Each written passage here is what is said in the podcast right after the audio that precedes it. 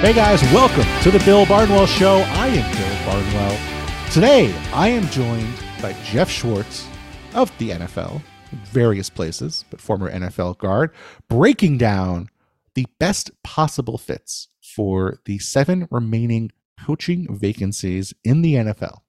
Before that, though, I want to talk to you about a fascinating decision that was made during the offseason. It's gone underneath the radar and feels very relevant in light of what we saw this past weekend. And it relates to a quarterback who posted the best QBR in the history of QBR going back to 2007 in a playoff game, and that is Jordan Love of the Packers, who has been phenomenal over the last few weeks. I believe since week 13, he is number one in the NFL in QBR, set the single game QBR playoff record against the Cowboys, a team some I don't know who somebody may have picked to make it to the Super Bowl. That guy clearly foolish. Doesn't know what he's talking about. Packers dominated the Cowboys from start to finish. One of the most impressive performances you will see from a quarterback all year. And it wasn't a one-time thing. Jordan Love was great against the Chiefs. I felt like that was one of the best performances I saw all year, and that was during the regular season. So Jordan Love is in great shape. The Packers have one of the, I believe, the youngest receiving corps in the history of the National Football League, if not one of the youngest. They are in great shape for years to come with Jordan Love, but they made a decision this offseason that we didn't talk about much at the time. And it was really interesting because it reveals what they were thinking and what Jordan Love was thinking. And that's going to be different from what we hear in the months to come. So, after the Packers traded Jordan Love, or traded traded Aaron Rodgers, excuse me. They obviously have not traded Jordan Love. That's going to be 15 years from now when the Jets need a quarterback. The Packers had Jordan Love as their starting quarterback. They had no backup of any note on the roster. Jordan Love, by all accounts, was going to be their guy. And Jordan Love was entering the fourth year of his rookie deal he had a fifth year option coming up for $20.3 million. And fifth year options, as a reminder, are fully guaranteed. This would have been for 2024, so this upcoming season, making the decision before 2023 began. The Packers were deciding whether they wanted to commit basically to two seasons of Jordan Love as their starter. So 2023, his fourth year of his rookie quarterback, rookie contract, and 2024, his fifth year option with a significant raise of 20.3 million typically we have not seen teams try to negotiate the fifth year option. It's usually a pay it or don't pay it situation. There's occasionally gray areas. We've seen some teams give longer term contracts to try and avoid the fifth year option, but usually it's been for quarterbacks or players they feel pretty good about. What we haven't seen is what the Packers and Jordan Love agreed to. So Jordan Love agreed to a one-year extension in May that was for 13 and a half million fully guaranteed, but went up to 22 and a half million with incentives. That was going to be for 2024. So basically, in lieu of ha- daring the Packers to pick up the option or let him leave after 2023, Jordan Love gave up nearly $7 million for the possibility of earning $2.2 million in incentives, but more importantly, the possibility of having a great 2023 season and leaving the Packers in a bind where they either have to franchise Jordan Love or let him leave in free agency. Now, given that he was the only quarterback on their roster, given that he was a first round pick, given that the Packers let Aaron Rodgers leave via trade, and given that they upset the one of the greatest players in, in team history to begin with by drafting Jordan Love. Everything pointed to the Packers picking up this option. I would have been shocked had the Packers not done it. And maybe they would have. Maybe they would in the long run have picked up the option. But Jordan Love was willing to say, I'm going to take less money. And I don't think that was a product of him wanting to help the team because the Packers did not need the cap space, was not a product of wanting to uh, you know, go out and and sort of guarantee twenty million dollars. Maybe that's the case. Maybe he just wanted to guarantee life changing money, and that uh, that's defensible, I guess, but not a decision most teams and most quarterbacks make. The vast majority of quarterbacks, the vast majority of of, of situations, players are typically betting on themselves. And this was a case where both the Packers and Jordan Love basically hedged their bets. Jordan Love said, okay, if I'm not the guy in the years to come, if I don't break out, well, I've at least made, you know, 13 million more guaranteed. The Packers said, we don't have to pick up this fifth year option. We're going to compromise and give you less money and save money in case you're not the guy. And that's a decision that I, I can't think of a, another comparable in recent NFL history.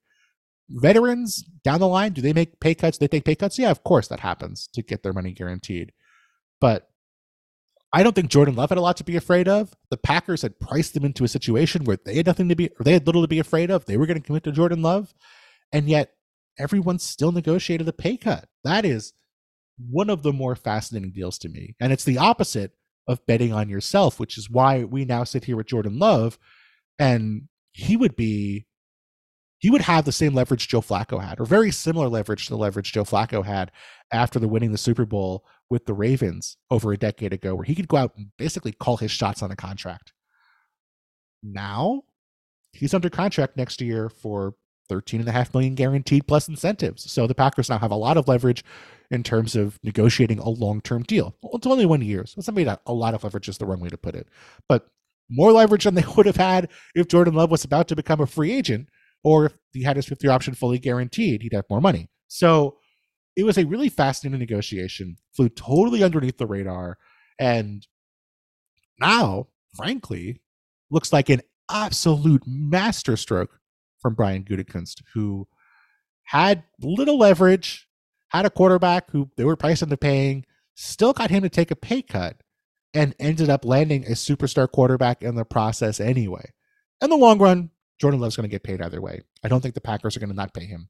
He's going to get a lot of money. And this is more about negotiation and leverage than anything else. But if you have a general manager who can pull that off, and you have a general manager who I'm guessing in the years to come we're going to hear, oh, we always knew Jordan Love was going to be a star. Jordan Love's going to say, I always knew I was going to work out. It's very clear that was not the case when pen was put to paper back in May. This podcast is proud to be supported by Jets Pizza, the number one pick in Detroit style pizza. Why? It's simple. Jets is better with the thickest, crispiest, cheesiest Detroit style pizza in the country. There is no competition. And right now, get $5 off any eight corner pizza with code 8SAVE. That's the number 8 S A V E. Go to jetspizza.com to learn more and find a Jets Pizza location near you. Again, try Jet's signature eight corner pizza and get $5 off with code 8SAVE. That's number 8 S A V E. Jets Pizza. Better because it has to be. All right, joining me now, here as promised on the Bill Barnwell Show, one of my favorite guests is here to break down the various coaching opportunities around the NFL with seven jobs open, one of the most star studded uh, range of coaching candidates available in the National Football League. Lots of possible fits. I know our, our Dan Graziano at ESPN wrote about this today um, which you should check that out. But joining me to talk about it and talk about where these options might be, someone who's been on some teams that were not all that great before, someone who's played for some very good coaches before, it is my friend Geoff Schwartz. Geoff, how are you, buddy? That's a good summary of my career. So playing some good teams, playing some bad teams. Um, well, you got you got a range of experiences. I feel like I, that's really I, valuable. I do. Oh, I I play with two Hall of Fame coaches, Andy Reid and Tom Coughlin, some good coaches, and Leslie Frazier and John Fox. Um, and then um, you know some uh, some teams where we went to two and fourteen. So I've been I've been all over the place. Yes, but you got to see a range of coaches, and I think that's oh, really valuable. Yes. because you know, I, I, like I can talk about oh this is a good fit here. I think you're going to have very valuable and relevant perspective that I do not have as someone who is not a athlete or talented at football. Um, in terms of the fit in, in these certain places and what a, a, team might be looking for and what might make sense for a team given what they need to do in the years to come. Yeah. So I really wanted to have you on to talk about this topic and let's get to it. I mean, seven jobs open. Like I said, you know, multiple Hall of Fame coaches in the market, some coaches who I think many of us thought were some of the best coaches in football available. Let's start with we'll go team by team. I'll, I'll, I'll, name a team, and I guess I'll ask you to name the coach you think okay. makes the most sense there. Let's go alphabetically, and let's start with the Atlanta Falcons, where I mean Arthur Smith was run out of town on Twitter mentions alone after the last couple seasons. Uh, Arthur Blank is now, uh, you know, he's getting up there in age. I think he wants to win while he still can enjoy it. Um, the Falcons in a weak division. I think we can all agree the NFC South is a weak division. Definitely talent on that roster. But Geoff, who do you think would be the person who would make the most sense to fill that role and get the Falcons from being a team that has potential to a team that actually is heading into the postseason? So when we talk about these uh, coaching hires, um, it, it's good to remember that a lot of times teams hire the opposite of what they had. It doesn't mm-hmm. mean that that always is the case, right? So if you're the Falcons, let's use them for example, you know, Arthur Smith, offensive guy, you tend to go defensive guy next. Yeah.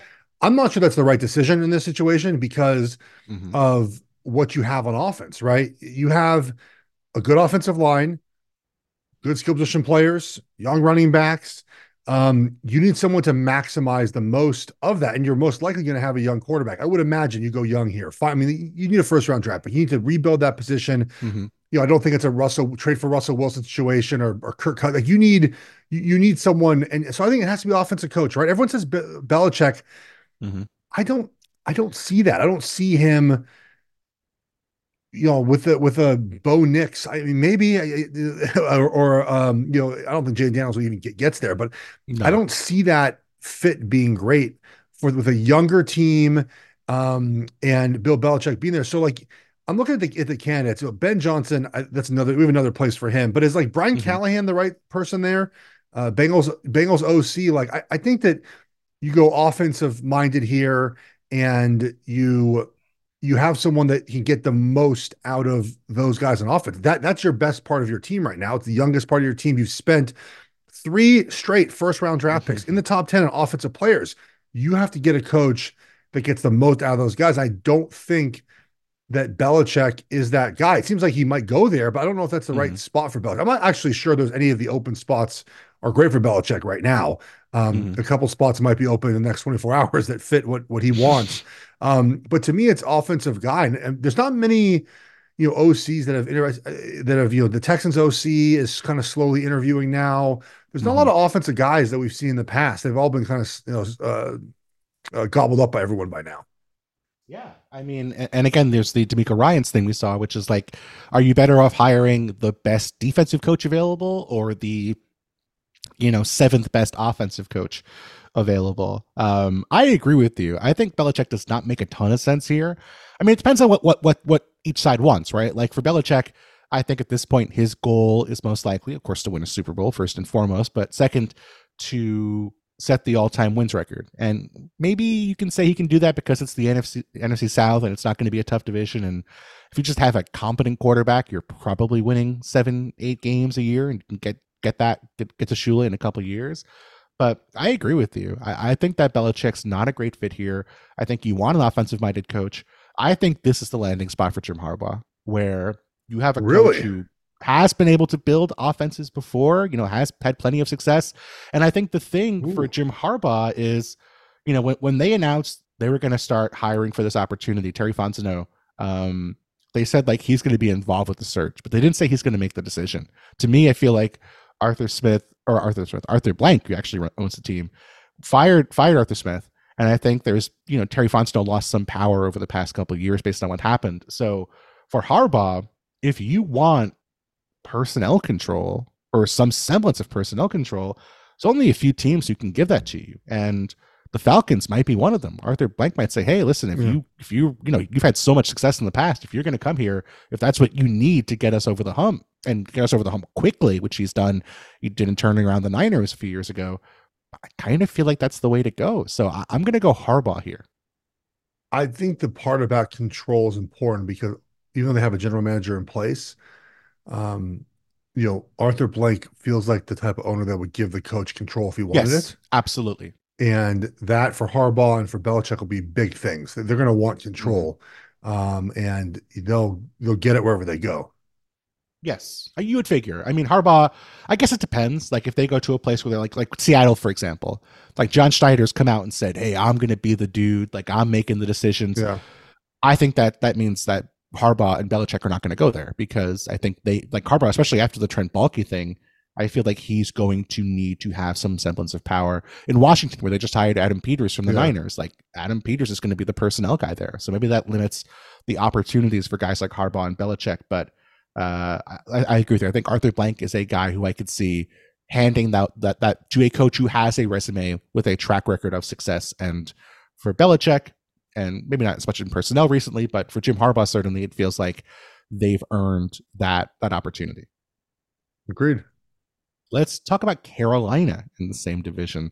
Obviously, they've they've gone they've gone 0 for 2. Yeah. Maybe one for three because I guess you know uh, Steve Wilks did do a good job as the interim coach, but didn't get the full time job. Frank Reich comes in. I I mean I thought Frank Reich was going to do a good job. He Yeah. did not, as it turns out. Geoff, who do you think the Panthers will turn to to turn around this moribund organization after their dismal 2023 season? Um, I think David Tepperson is going to be the head coach. I think he's going to take over. The, just, just decide to be the head coach. Um, I was looking at coaching candidates, um, and sort of the you know who's up for some of these jobs, and obviously there's Mhm. a long list. Yes. Um, one name kind of stuck out. I don't know if if he's a big you know consideration for this, but Todd Monken is the OC for the Ravens Mhm. right now, and the last two quarterbacks he has worked with, Stetson Bennett had success, Mhm. Lamar Jackson MVP season. Don't you need a guy like that to work with Bryce Young? You know, Makes like I, sense. I, I know that the, the the position is more than just that, but Monken's coached a long time. He's had success with different types of quarterbacks you know, again, Stetson Bennett, pocket guy, Lamar Jackson can do both obviously very well. Um, you need someone to to to instill confidence in Bryce Young and get him moving in the right direction. Obviously, hiring a good defensive coordinator will be important. Working with the general manager there will be important. Whoever they hire there, but Todd Monken feels like not. I don't think he's talked about very much as being an actual candidate for this job, but I was looking at kind of the OCs of of who would sort of who would do well in a job like this. If the idea is you need to end up fixing Bryce Young, he's at near at least I think near the top of the list for that type of, of, of job. I mean, it makes sense. I mean, this is a guy who's worked for a lot of places, has, you know, plenty of experience working under great coaches before. He's been a head coach at the college level before, so he has had to, you know, run a program. Um, I think he was at Southern Miss, if I'm not mistaken. Um, but he, he was a head coach for a bit. Um, a, a guy who ha- has been talented building offenses wherever he's gone, not someone who I think has gotten the credence he deserved in years past because you know, maybe he's had an opportunity to go somewhere else, or maybe the coach got fired and it wasn't his fault. But I, I think a guy who's been underrated for the vast majority of his career, and like you said, I mean, you can't argue with the results with Lamar Jackson. That's not an offense that always has great, you know, there's left tackle Ronnie. Yeah. Stanley's been in and out of the lineup.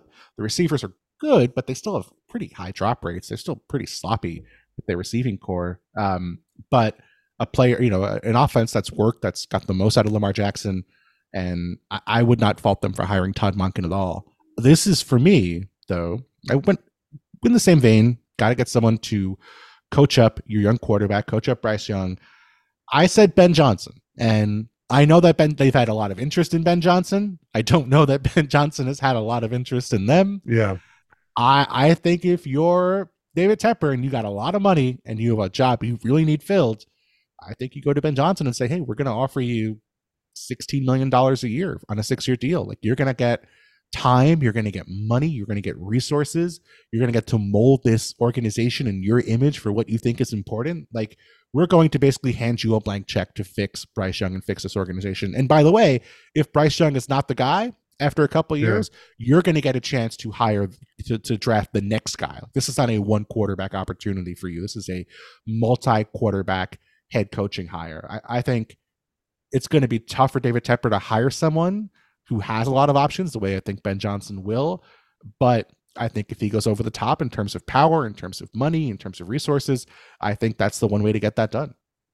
Yeah, I I um the I just have another spot for Ben Johnson. Like there's one situation I think that's like just a dream for a coach right now, and I feel like Mhm. that's the fit for him uh, later in this uh, in the in this team. But yeah, I, that look, I think they would be very happy to get Ben Johnson.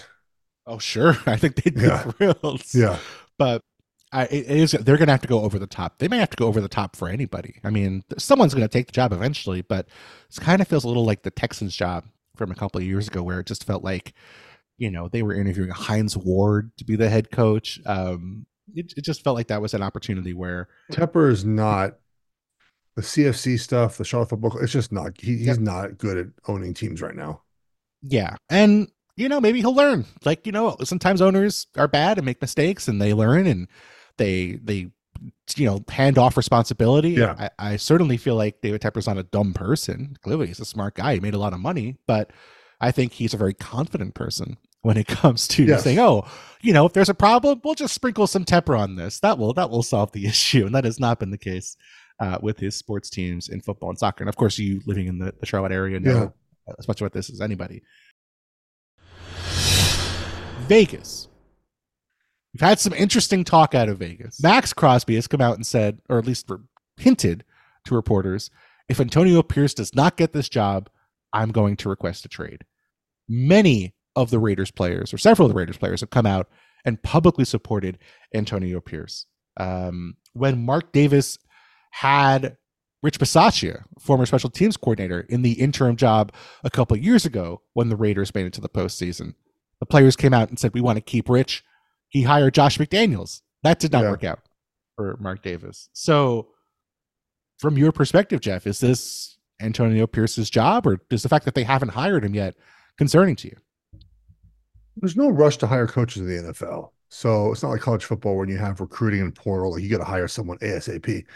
So there's to me, there's there's no rush on on hiring someone. Um, hiring from within, hiring the up and coming coach hiring the interim coach bill has not had much success right it just it hasn't over the years um, but if you're going to hire one it, you would hire antonio pierce right i mean what, what he did there for that organization the back half of the season was really really good yeah I give him a quarterback you know like give him like a real right. offense and i think he can be a really good coach i think i think you almost have to hire him he, he did that well in that in that job and made that team competitive nearly every week. They didn't win all the games, but competitive. Mm-hmm. Imagine with a, an actual quarterback. I, I, think Pierce, this is his job, and you just you give it to him. He's earned the right to, to be the coach there. He, you know, it, it matters to the Raiders that their coach understands what the Raiders are, right? It's mm-hmm. one of those organizations where I feel like it, it matters. And guess what? Pierce knows how that how that feels to be a Raider. And so I don't, I wouldn't hire him because Matt Crosby said he's going to leave, but I think he's probably the best guy for the job, considering what the job is, um, the roster situation, and how well he coached this season. Yeah, I, I, I just, you know, like coaches, we're, we're very bad at hiring coaches. Our our ability, I'm not saying just me, I'm saying the entire NFL. Oh yeah. Like our our our ability to judge who is going to be a good NFL coach, we suck at it. That is just the reality of the situation. And Antonio Pierce, in terms of his resume before becoming a NFL head coach, did not really have one. He'd been a high school coach, I believe, for a couple years. He was on the Raiders staff. Yeah, um, like he just did not have that kind of resume, but he got the opportunity. And when he got the opportunity, he looked good. I, you know, there were there were some issues with clock management stuff like that, but you can fix it. That's that's the stuff you can fix in terms of a coach if you have yeah. a full offseason to work with a coach. What you can fix is the players like playing for him. You know, does he have a good sense of the team's culture? Does he, uh, you know, does he get the most out of the people he has in that locker room? And by all accounts, publicly and privately, Antonio Pierce is that guy. The Raiders, I believe they were second in the NFL in points per drive allowed over the second half of the season, which you know Patrick Graham deserves a lot of respect for that, but he was there before Antonio Pierce, and they were not playing that well. They were legitimately good on defense. They beat the hell out of Brandon Staley and the Chargers, yeah. and and they beat the Chiefs. You know, they beat Patrick Mahomes on Christmas, yeah. and and I think winning games in the AFC West, I think that matters to that, that that's to the fans, matters to the organization, matters to the owner, because I think the the biggest hurdle you have to overcome is you're stuck in a division for the next decade with the the greatest quarterback who's ever lived, and if you can beat him with Aidan O'Connell, imagine what you can do if you have a real quarterback or a, a more significant quarterback. So yeah, I, I, think unless there's you know a dream candidate who you feel is the perfect fit in every single way, I think Antonio Pierce is your guy. I I agree. I, I think he's just the easiest, cleanest hire for you guys, and it makes a lot of sense. Yep. And if it doesn't work after a year, hey, you can always go out and hire another coach next year. Correct. Uh, Chargers, very interesting job. You have Justin Herbert. Mm, around him, there's pieces. Rashawn Slater's exciting. Left left tackle. Uh, there's been some iffy drafts. Some of the players, the core guys, Keenan Allen, Austin Ekeler, yeah, um, getting older. Joey Bosa has been out for most of the last two years with injuries. Still, Herbert and the pieces around Herbert, pretty exciting. You're stuck with the Mahomes problem. Yeah. But Geoff, who do you think the Chargers will go for as their head coach? Well, this job is interesting, Bill, because it does have Herbert, but it also has a lot of cat problems and older roster. Yeah, and so um, it, it, does it does require a little bit of, of massaging. Um, the answer to me is Harbaugh. I know you had Harbaugh in Atlanta, Bill, but mm-hmm. I feel like Fair. this is you need the opposite of Brandon Staley, and you need a guy that is, um, you know, a, discipline not disciplinarian is the wrong word you really can't be that coach anymore but just a disciplined coach right to still sure. discipline your team you know to to just have that physical the physical and violent mindset mm-hmm. you know you're not going to have like the, the you know Harbaugh by the way is for an older coach he, I think I he's fairly aggressive at Michigan went four to four I mean you can still do yeah. all those things with without Brandon Staley there right of course um, and everywhere he's been San Diego Stanford, San Francisco, Michigan, he has won football games. No question. And you give him the best quarterback. Now, I guess he had Andrew Luck, so maybe not the best quarterback he's going to have ever, but a, a, quarterback in Herbert who who needs that structure of playing with a guy like Harbaugh, in my opinion. Um, mm-hmm. the, the question is obviously, is Dean Spanos, the owner, going to give him personnel control? Is he willing to give Harbaugh what he wants to be the head coach of that team? If it's not Harbaugh, I don't have a great answer. Um, you know, again, do you go offensive guy? Do you go you know defensive guy? The, the concern I think with any defensive coach, and this unfair to like a DeMeco Ryans, is your offensive mm-hmm. coordinator. That's Slowik, right? That's the, the guy Houston. Um, yep. like he's going to leave soon, and so you're gonna have to replace him. Every you have to replace if your OC is good, you have to replace him every other year, essentially. Mm-hmm. Um, that's hard. It's hard to do that to replace your OC. I mean, that's what I think. One thing Belichick as a defensive coach sort of got lucky with this. His coordinator stayed for a long time, right? Mm-hmm. Weis was there forever. McDaniels mm-hmm. left and came back and probably will follow him anywhere he goes now. Um, mm-hmm. If you so if you hire a defensive guy, I'm not sure who that that defense guy would even be, quite, quite honestly. Um, and you bring in a good OC. Well, if he has a good teams under Herbert, he's going to find a head coaching job in a year. That's the risk you take, I think, with hiring a defensive guy for a coach like uh, for a player like Herbert. So I think Harbaugh is the guy for me in in uh, in Los Angeles. Everything you said made total sense in terms of Harbaugh, and I think they would give him personal control. They fired Tom Telesco. They have that opportunity. Yeah. I think it makes sense. But you also laid out my pick in perfect fashion, Geoff, because my pick here is Bill Belichick. And I, I, think you need to fix the defense. They have obviously tons of talent. I mean, imagine yeah. Derwin James with Belichick. Imagine Joey Bosa with Belichick. Um, you know, he gets more out of his players on defense than anyone else does. He makes players better. And then on offense, you made a really good point. You made two really good points about you're going to lose your OC if the guy does well. But the one OC who we have to figure is never yeah. going to get a head coaching job McDaniels, again yeah. is Josh McDaniels. And so yeah. for Josh McDaniels, who, by the way, was in the building in New England week 18 uh, for Belichick's final game, would if you're Josh McDaniels and you you say, okay, I'm not going to be a head coach again. I want to coach again. What would be the best opportunity for me? Coaching Justin Herbert for the next decade? Maybe you take over after Belichick leaves if you prove to ownership that you're not a, a lunatic the way you were in your first two jobs. I mean, yeah. that's the that seems like the most logical place for Josh McDaniels to go. So for Belichick, I think if you want to feel like, okay, I want to coach the defense. I want to have some personnel control, which he'd still have, I think, in, with the Chargers. Um, and I want a quarterback who I know is going to win me games. I kind of feel like the Chargers are the, the best fit. If if you hire him, you have to hire a general manager to choose the players on offense. Like you, I you think so. can't you can't let I, I I'm of the opinion Belichick can still coach. I think what his downfall was obviously his personnel decisions, most mostly on offense. So if you have Justin Herbert, which you which you obviously do, my concern is you if you let Bill choose the players, he's going to ruin the offense by just continually choosing bad football players to play with Herbert. So if you that's his track record, right? So if you can, and he by the way, he got away with that while New England because Brady is so good, right? I mean, Right. it's not like they had the best personnel his entire time there. Even the, the years they did, they didn't win in championships. Um, but he had Gronkowski, right, which is important. So maybe they go find themselves this. Look, get Brock Bowers, right, in the draft. You're right, in the Brock Bowers draft range.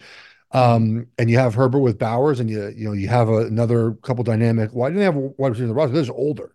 That's the issue. Is like, what do you do with some of the older players on that roster? It's a good fit if Belichick, in my opinion, is willing to let someone else choose the players on offense. I, I think if you're Belichick though, and you're like, okay, you know, I can go coach the Falcons where they have a, a, a decent defense. A lot of free agents who got imported this year, so it's not a young defense, but you know, good defense, playmakers on offense. I don't have to worry about that, but I need a quarterback. Or you go to the Chargers and you say, okay, I have I have some potential star, I have some star pieces on defense, not potential stars, actual stars on defense. Yeah. I have some star players on offense that are ready set. I have a quarterback who I know is going to be around as long as I'm coaching. I, the only thing I need to do is just let you know someone else pick the wide receivers or pick the running backs or the tight ends, and you know maybe have someone just to to to, to bounce ideas off of. I can't imagine that's something he wouldn't be willing to do. I think the the benefit of of coaching Herbert is outweighs the downside of not being able to pick your offensive players. And I think I, I- I can't imagine a GM's going to be like, "Well, Bill, you want this safety in the second round. We're not going to take him." Like Belichick's still going to get to pick the defensive players. I feel like. I think he has to, but again, I mean, Yeah. I just I I'm a Herbert guy. Him ruining Herbert would not be very fun. So No, that's no, my that's, not. that's my concern about about him there. But it's a, it's it fits what what you just said. I mean, your argument makes a ton of sense for Belichick and for them together if they can find a way to work out the personnel issues. Yes. So Seattle Seahawks fire, move, fire, I guess, promote, make Pete, Carroll an advisor, quote unquote. I Yeah, haven't talked about Pete Carroll as a candidate here. He's technically, I'm sure, would get an opportunity if someone uh, someone wanted to hire him as a head coach. I think the Yeah. Seahawks would let him leave. Uh, but John Schneider's come out and said, "I'm making the hire at head coach. I have personal control." Seems like he is in charge there yeah. for the years to come. So, Geoff, who do you think the Seahawks should hire to replace one of the longest tenured coaches in football? Do you just do like a Vrabel Carroll like coach swap? You, you just swap them. You put Carroll in Tennessee and Vrabel in Seattle, and just call it a day. I was thinking about that. That does make a little sense. I, I mean, Vrabel feels like the fit here, right? Where um, you sort of keep that physical nature of the team, right? That defensive mindset. Even though I did argue earlier that you typically hire someone different, but you don't really have a long-term answer at quarterback right now. So I don't know if you need to go hire that, you know, that young dynamic coach to work with a young quarterback for many years. Um, but Vrabel feels like sort of the perfect guy to keep the base. Like, look, Seattle's not far off from winning, right? Like they're they're they're right there. So you don't have to blow everything up. It's not a rebuild. It's just sort of a different voice in the room.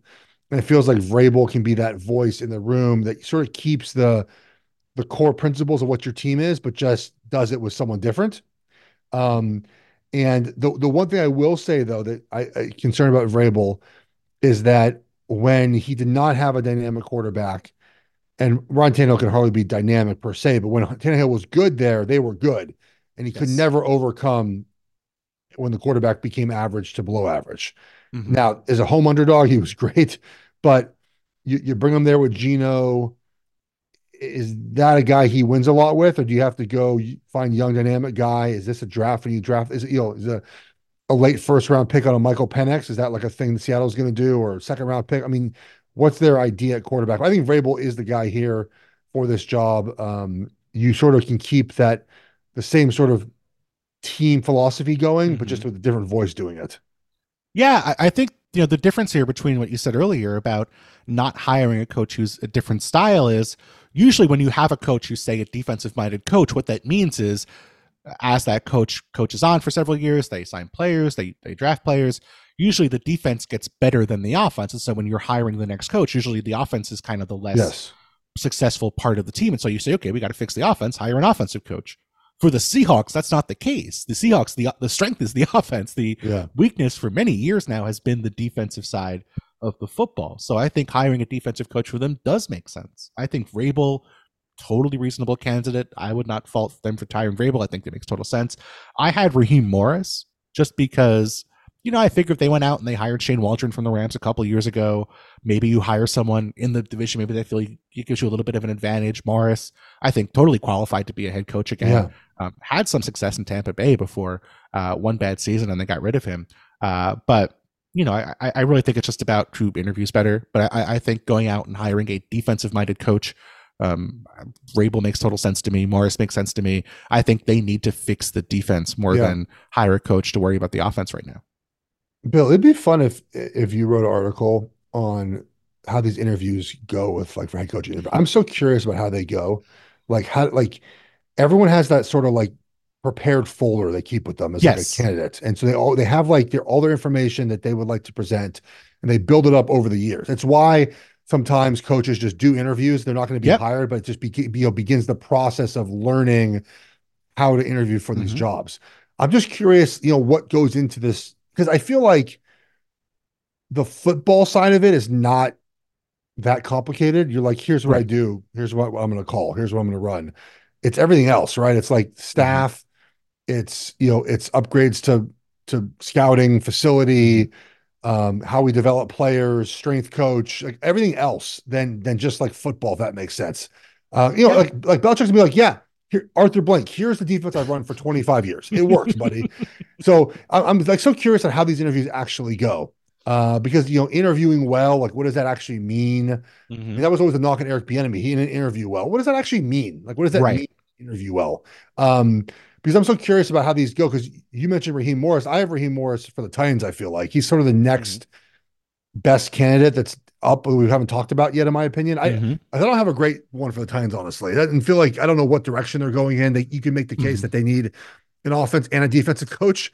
I think Raheem Morris has sort of it, it just kind of fits the bill as all around great candidate for this job. Um, Mhm. and he could definitely if he hires a you know a, a McVay offensive guy, that, that that offense obviously has been very good for many different teams. Um, but I'm just so curious about like what does it mean to interview well? Um, I, they might never reveal any of that information, but it'd be fun to read or or hear about it.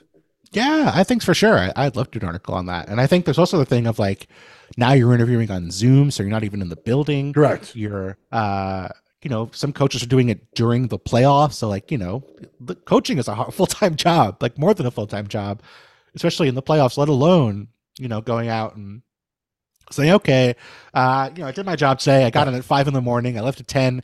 Now I have to prepare for a interview tomorrow for two hours where I'm going to try to get, uh, you know, the the job of my dreams. So the whole thing is like it's such a it's such a weird process. Like you know, in others, I feel like it's it's so different from other sports in terms of just the you know the the time frame you have, the intensity of the process. You know the amount of stuff that you have to prepare. Like if you're a baseball manager, like yes, like you're going to talk about culture. That stuff does matter, of course. Yeah. But like, it's not as if you're gonna have that much to say. Like, you're gonna be like, "Hey, I was a manager here. I did a good job. I was the bench coach here." Um, if you're an NBA coach, like again, like you, there's you're only worrying about 12 players. Like in the Yeah. NFL, it's such a there's so much more to think about. There's so much. I feel like you're so much more heavily integrated into everything about the organization.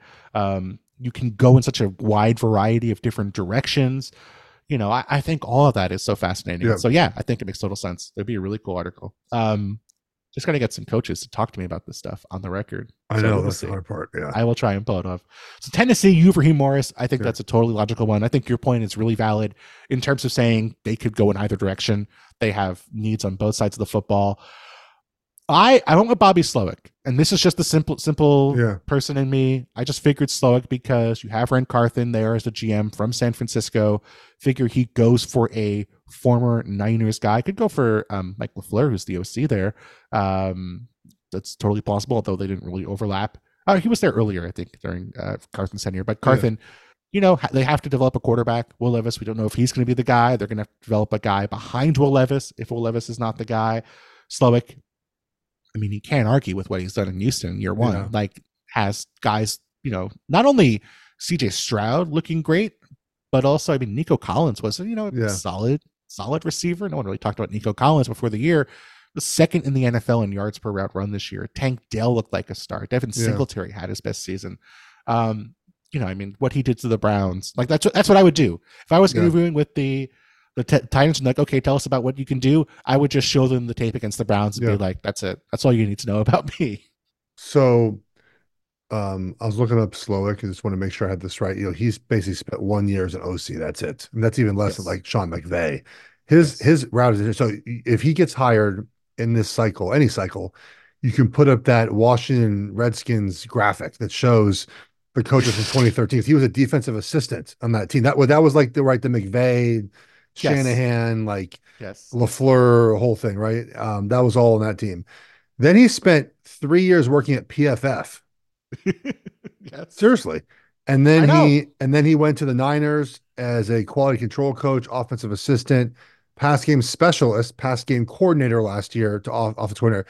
I just worry about the experience. That's it. Fair. Um, uh, is that you know he you know McVay was hired young but was an OC for three years, and obviously with his family, he's been NFL his whole life. Right. Um, that's my concern with the Slowik hire. It's just he's just young and, and not much experience, but that hasn't stopped other coaches. To be honest with you, you know, yeah, if, if you're good, you're good. So, um, but he's done a fantastic job. And this again, this is sort of what my fear, you know, like if you're the Texans, you got to then hire another good OC. It's mm-hmm. it's a mm-hmm.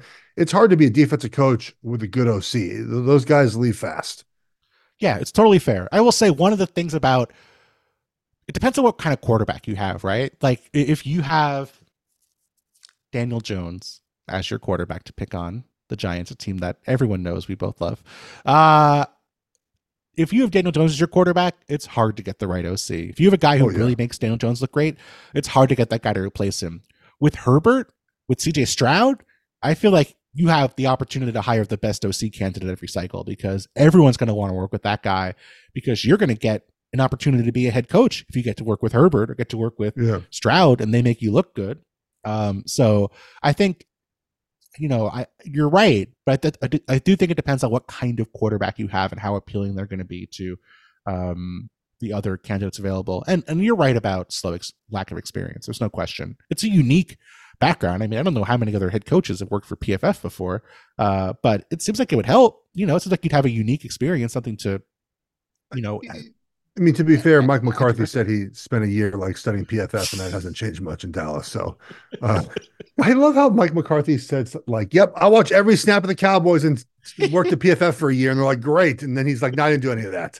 Just incredible, incredible. He's a like, hustler. We just like let that go. No knock at PFF, by the way. Those guys are great, but um, just the, the idea that like that just was like up, locked in my cave, analytics, baby.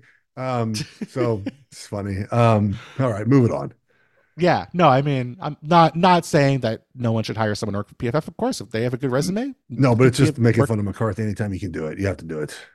Uh, let's finish up. Last head coaching opportunity currently available: the Washington Commanders. There's one guy we have not mentioned once so far in this podcast, who oh. I think is the perfect candidate for this job. Well, I've I haven't done Ben Johnson yet, so, this is your Ben Johnson. This is my spot. Ben Johnson. reasonable here, here's why. Um, I think people, I think are starting to realize like what. So we talk about coaching job. Obviously, part of that is everything you have to work with, right? It's not just like the quarter. So they have what 70 million cap space, I believe, coming up. Uh, yep. The Commanders do. They, they're going to draft a quarterback. Yep. They're going to. They have young offensive pieces that can help right away. Obviously, defense needs a little bit of work. Um, yes. But you have an owner that is, in my opinion, willing to win. That's important. Yes. He wants to win. You have the, the cap space. They hired a really good general manager, Adam Peters. It feels like if you're choosing a place to go, and that fan base so desperately wants a winner. If you can win in Washington, you're beloved as a coach there. And that to me feels like a really good spot for Ben Johnson to be. I know you think you used him. Well, who you used Ben Johnson for? I used Ben Johnson for the Panthers. Okay, Panthers. Yeah, I, I mean, look, I think Tepper might say, "Here's twenty million dollars, buddy," but I think you know, obviously, Josh Harris can can match anything Tepper can do. But um, this is a really appealing job. You know, Peters again with the Niners did a great job helping that you know build that roster up, And mm-hmm. Ben Johnson, give him a young quarterback. You start fresh, right, with a new guy. It just feels like a good spot for him. Who do you have? Who who have we not mentioned yet? Pete Carroll, not Pete Carroll. I Saban? have Mike, not Nick Saban. Nick Saban. I hope is retired. I want Nick Saban and Bill Belichick to just host a a weekly football show because I feel like that would be my dream he's so content. good. They're gonna have Saban on game day though. Like you, have, you, you got to invite Bill. Just have Bill and Saban with McAfee and Corso and Kirby and Dead. Just have like a, a like on those like on election night when they have like a CNN fifteen Yes. person panel. It's just it's just like Rece Davis, Howard, McAfee, uh, Corso, Herbie, Saban, Belichick. It's just all seven guys trying to yell to get a word in for three hours. yes, that would be incredible. yeah. Um, I have Mike Macdonald of the Baltimore Ravens going to Washington and taking the commander's job. I think you have in that building with that organization. I think you want to hire a young coach. I, they they they do want to win, but I also think they're realistic about it's going to take some time. Like we have to build things the right way. This is the same ownership group that ran the Sixers during the trust the process era where they went deep into a rebuild. Yeah. I don't think they're going to do that here in Washington, but I do think they want a coach who's going to grow with them over the next few years. And Ben Johnson, I mean, will absolutely do that. It's a totally logical, reasonable hire. And you have a young quarterback coming Yeah. in in the draft. So I could see that for sure. With Mike Macdonald, he has the Harbaugh experience at Michigan. He is, you know, relatively inexperienced. One year as a DC at Michigan, two with the Ravens. Doing great. Man. Yeah.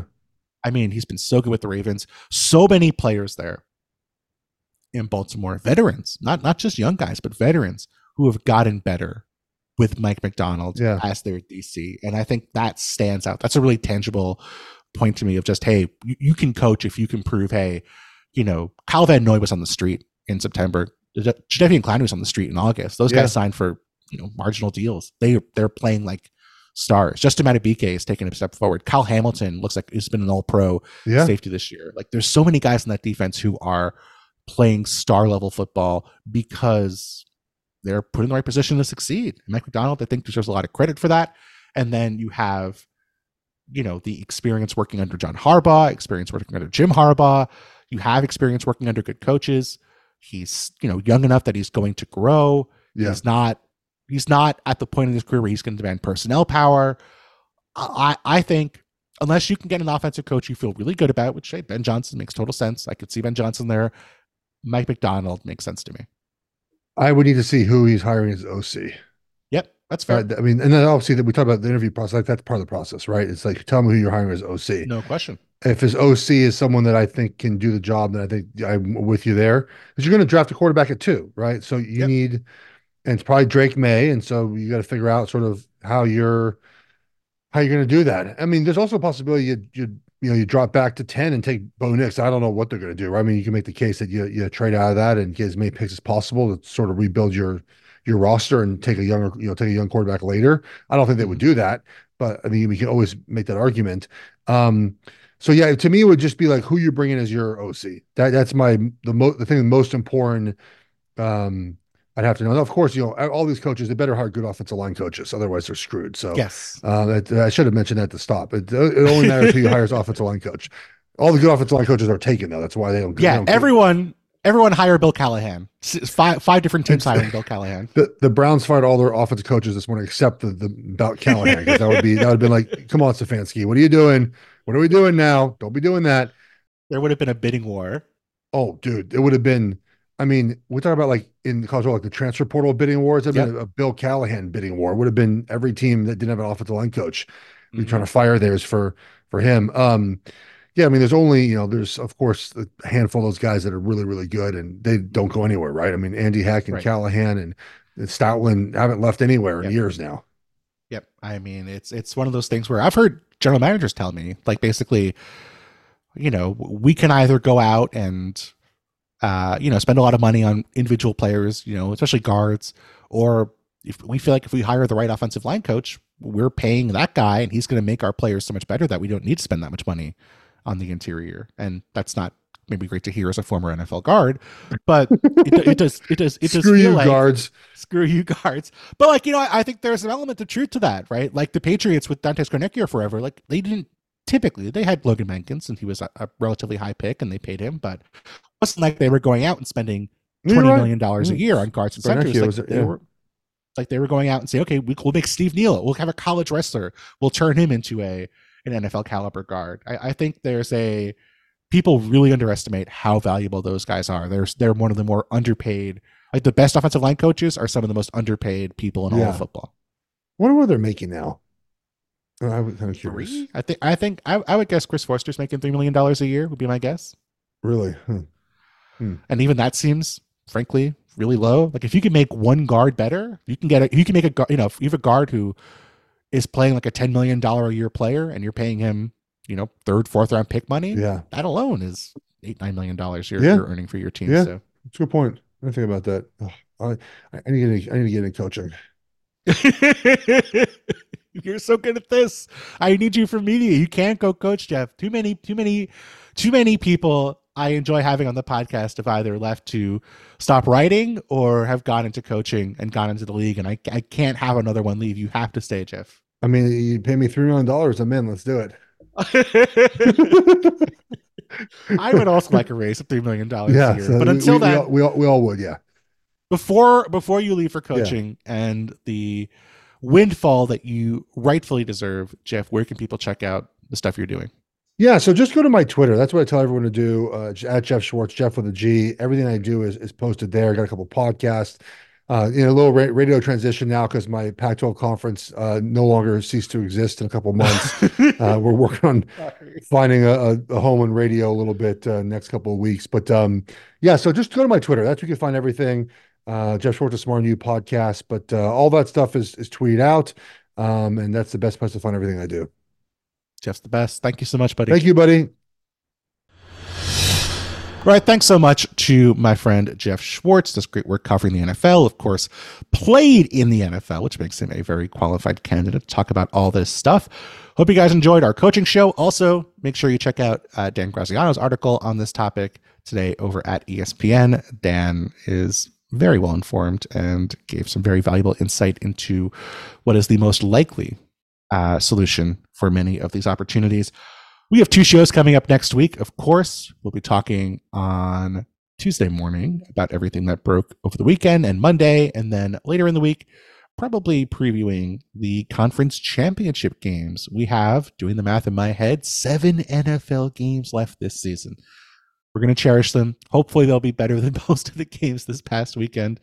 But hope you guys enjoyed what you saw and listened to today, and more audio coming next week.